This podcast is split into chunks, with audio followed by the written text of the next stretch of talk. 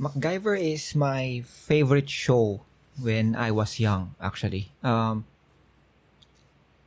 lagi namin pinapanood ng tatay ko ito. I don't know if it's Sunday afternoon or Saturday, but sa weekend, I think. Uh, so, ay tatandaan ko pa to sa RPN 9. And uh, basically for for people who don't know, uh, MacGyver, kasi alam ko, ni-remake na siya eh. Ni-remake na yung series na to eh. Pero back in the day, uh, yung mga 1990s, alam ko si Richard Dean Anderson or something. Is that Richard? Yeah, actually, Richard Dean Anderson. Siya gumanap bilang si Angus MacGyver, not Angus Beef. Uh, but basically, he is MacGyver, who is uh, a resourceful secret agent who is well known uh, in basically solving almost any problem. Like, minsan nga parang ano na eh, uh, near life or death situations. So, he's able to solve those problems just by using any materials uh, na available sa kanya. Naalala ko pa, niregaluhan pa ako ng tatay ko ng Swiss Army knife. Kasi, yun yung favorite na tool ni MacGyver back then. It's like, as long na meron siyang Swiss Army knife, uh, he's good to go. Hindi niya kailangan ng barrel or any you know, violet weapon. Actually, meron nga isang episode doon na he can make a telescope na ang gamit lamang niya is dyaryo, magnifying glass, and yung salamin from his watch. However, just to be clear, uh, na, na, napatunayan na na this is just fiction kasi someone actually uh, tried it out in real life and hindi siya nag-work gaya nung nangyari sa show. But that's beside the point. Okay? From watching MacGyver, may isang bagay akong natutunan na nakatulong sa akin in uh, in my profession in the IT industry. And I would like to share it with you in this episode.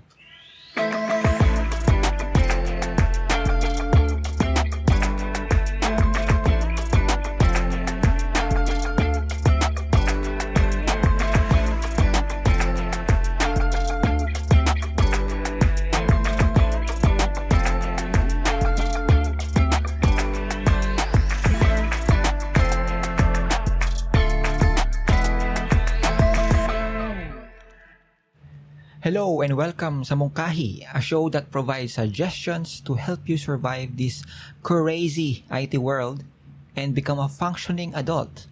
Ako si Derek and in this episode we will talk about resourcefulness. Wow, very nice. so in the IT industry, uh, things are, you know, change is almost like a constant because there's always a new technology to learn and especially you know when you're out there you cannot expect na just because you're trained in doing uh, A you know forever ka ng A. So it always be at some point in the future one year two years from now you need to learn new stuff. Like I mean like ako nag-start ako just learning Java COBOL and then suddenly now I'm somehow I'm operating in the cloud. I don't know. Um, I don't know how I got how I got here, but essentially, it's gonna be so difficult. Uh, you know, becoming a master of on on every technology possible. You know, you can be certified on. You know, you can take an, uh, a certification exam on a certain technology and then get certified, but that doesn't mean that you're a master. Okay, I mean, even in kahit ako eh, parang hindi ko kayang maging master on anything kasi, I don't know, I just don't feel like, I, I just think, I just don't think that it's possible, you know? Uh, kasi once na naging master ka na ng isang item, meron ng bagong darating and it's gonna be difficult. So, like, minsan, sa mga technologies na matututunan mo along the way, you will pick up uh, patterns, no? Kasi, for instance, hindi mo na ako marunong talaga ng Python scripting, and yet I was able to create uh, some Python scripts just because of my programming background. So, sometimes it helps na meron kang basic knowledge of something, but it doesn't have to be, you know, you don't have to be a master of it. Okay, so, dahil sa changes that's happening quickly, kailangan ready, ready ka to adapt. Okay? Adapt meaning uh, to adjust, okay? Hindi as, you know, um, mag-ampon. So, adapt. So, you can't expect things to be just, you know, handed over to you on a silver platter, okay? So, kailangan you know how to become resourceful. Okay? And that's one of the things that na hinahanap sa mga actually kahit sa mga junior developers kasi as a junior developer, you minsan kasi ang problema is ini-interview lang natin yung mga junior developers or yung mga new hires is pumapasok lang sila because of the technical skills. Okay, so there are some interview questions, you know, that are not so technical, but the problem is you don't get to measure ang resourcefulness ng isang tao just by doing interviews. Uh, you know, you can you can it's possible na meron na silang script running on their head kung paano nasasagutin yung mga questions sa interview. So, that's not really, I mean, you know, it's something that you cannot really gauge in an interview. But it's important for us or, you know, for new hires, you know, if you're, if you're getting into the IT industry or switching jobs even, kailangan uh, meron kang resourcefulness sa katawan because that's something that can help you and your teammates uh, along the way.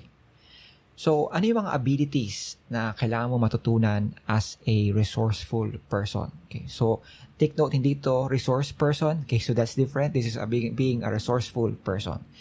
So, first would be uh, you need to be confident. You need to believe that you are capable capable of handling any problem that uh, will be on your plate.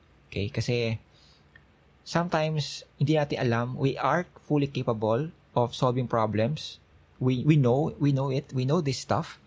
But dahil masyado tayong uh, mababa yung ating self-confidence hindi hindi natin nagagawa yung dapat natin gawin. Kasi nga parang lagi tayong nagdududa sa, sa sarili natin.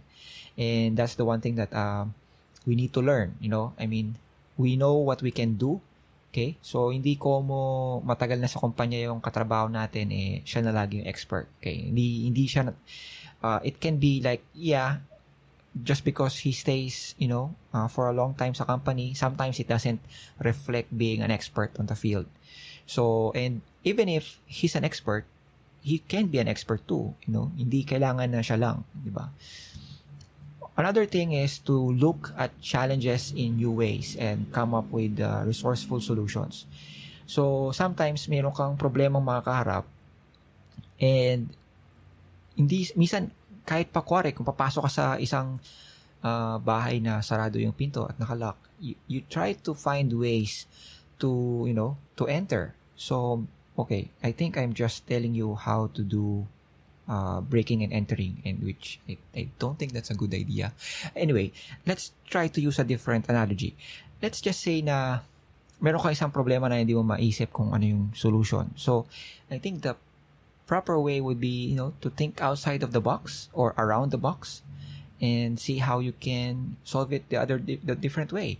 Um, sa akin, sa issue namin in the past, I think there were some instances wherein akala ng lahat eh ang issue is yung load balancer. Kasi daw hindi kami makalogin and stuff. Only to find out na ang problem is basically down yung application. And dahil hindi namin ma-test yung application without the load balancer hindi namin alam na it's really down. So kailangan pa namin basahin yung logs basically ng application.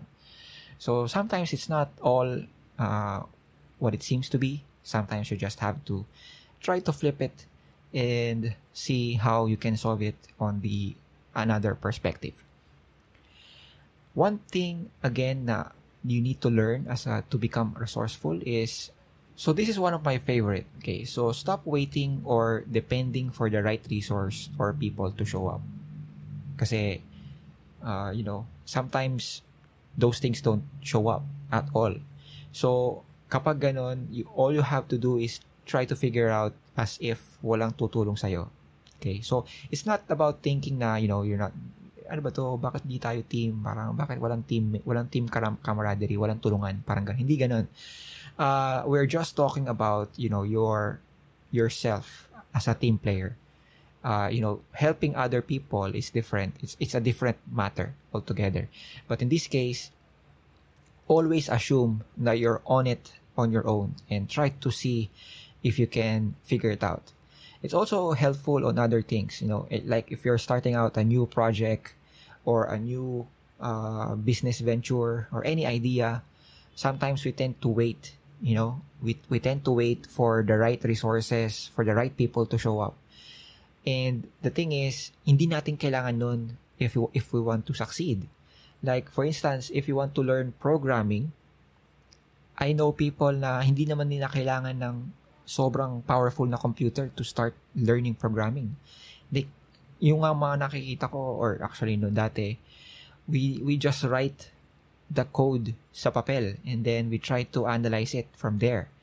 And, well, merong issues na tipong may mga compile errors but still, we know how to to write up logic sa papel lang. Uh, sa ngayon nga, may nakikita na ako mga young programmers na they they learn how to code through their cell phones. So, through their mobile phone na nakakapag-compile sila ng code from there. So, you know, if they can do that with just very minimal resources, then I think we can do that as well. And the last thing is, ito yung uh, golden rule ni Rick Astley. See, never, never give up. so, giving up on a problem is easy. You know, I mean, you can always uh, turn your back on problems. But the problem with that, the problem is that is na, na, na, na-develop yung, yung idea mo na mas na madali ka na mag-give up on things. And that's that's not going to help you in the long run. Uh, eventually, kailangan mo pa rin harapin yung isang problema. And the only way to do it is to actually, you know, hammer it with uh, brute force. And it's it's okay to stay away from the problem, you know, take a break. Kasi may mga nangyari na rin sa akin ganyan issues na sobrang hindi ko ma-fix yung issue and you know, ang kaila- ang kinailangan ko lang gawin is to take a step back, you know, have lunch, magmerienda lang, uh, try to, you know, free your mind or of of things. And then pagbalik ko, na-solve ko na yung problema na which is good, you know. Uh, I think the one of the benefits of becoming a resourceful person would be, you know, kapag you're you're working with a, a remote uh, worker, hindi kayo nagtatrabaho on, you know, uh, on a same office or same building, is kasi ang maganda ron is kapag magtatanong ka na for assistance, pwede mo na sabihin sa kanya na ito na yung mga nagawa ko, ito yung feeling kong problema, ito yung mga, ito yung mga na-try ko pero hindi ko talaga alam. Uh, I'm hoping that you can help me. Kapag ganun yung nagsabi sa akin, I, I will be glad to help that guy or that person kasi I know na he tried or she tried. And if if you know, kahit minsan hindi kahit hindi mo kailangan yung hindi mo kailangan ng technical person eh. Kapag pagka tipong nakikita mo yung effort in learning new things, you can uh, I'll I'll be glad to help that guy.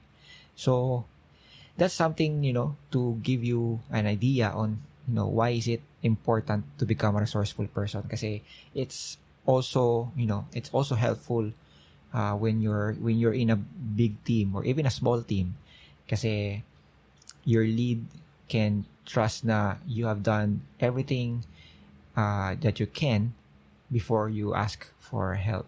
Because that means, hindi ka lang basta-basta tanong ng ng questions or hingi ng hingi ng tulong without even trying your on your own to see if you can solve it. So, obviously, these are very abstract uh, steps or uh, ideas on how to become a resourceful person. But I'm, I'm sure that they can help you, you know, try to have this correct mindset in in doing this. And um, I'm hoping na you would be able to figure it out and uh, become a resourceful person because that's important. You know, that's it's very very important. Yay! So yeah, so I think that's all that I can share for this episode. Uh, I'm trying to keep it brief kasi masyado akong nalibang sa aking previous episode na tumagal ng isang oras. so, that's all for now and I hope you learned something. By the way, I will ask you something uh, if you can, I don't know what I'm going to ask you. I'm sorry. I will try to figure it out and can get back to you. That's one way to ask for a call to action. Um, so, yes. Thank you again, guys, for listening to this episode of Mungkai. Uh, see you again next time. Uh, if you have any questions, you can drop a voice message sa anchor.fm slash mungkahi that or you can just click the link sa show notes and I will be glad to hear your questions. Uh, and uh, that's all. Thank you very much and have a great day.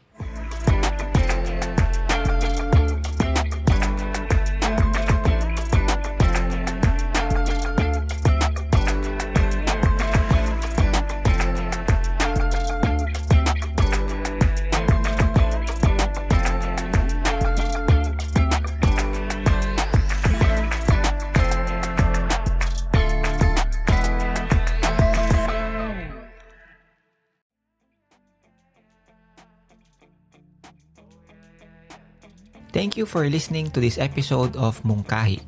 You can rate and review this episode in Apple Podcast and I will read your review on a future episode. May tanong ka ba for me? You can leave a voice message at anchor.fm slash mungkahi slash message. That's A-N-C-H-O-R dot F-M slash mungkahi slash message. I can also feature your voice message on a future episode.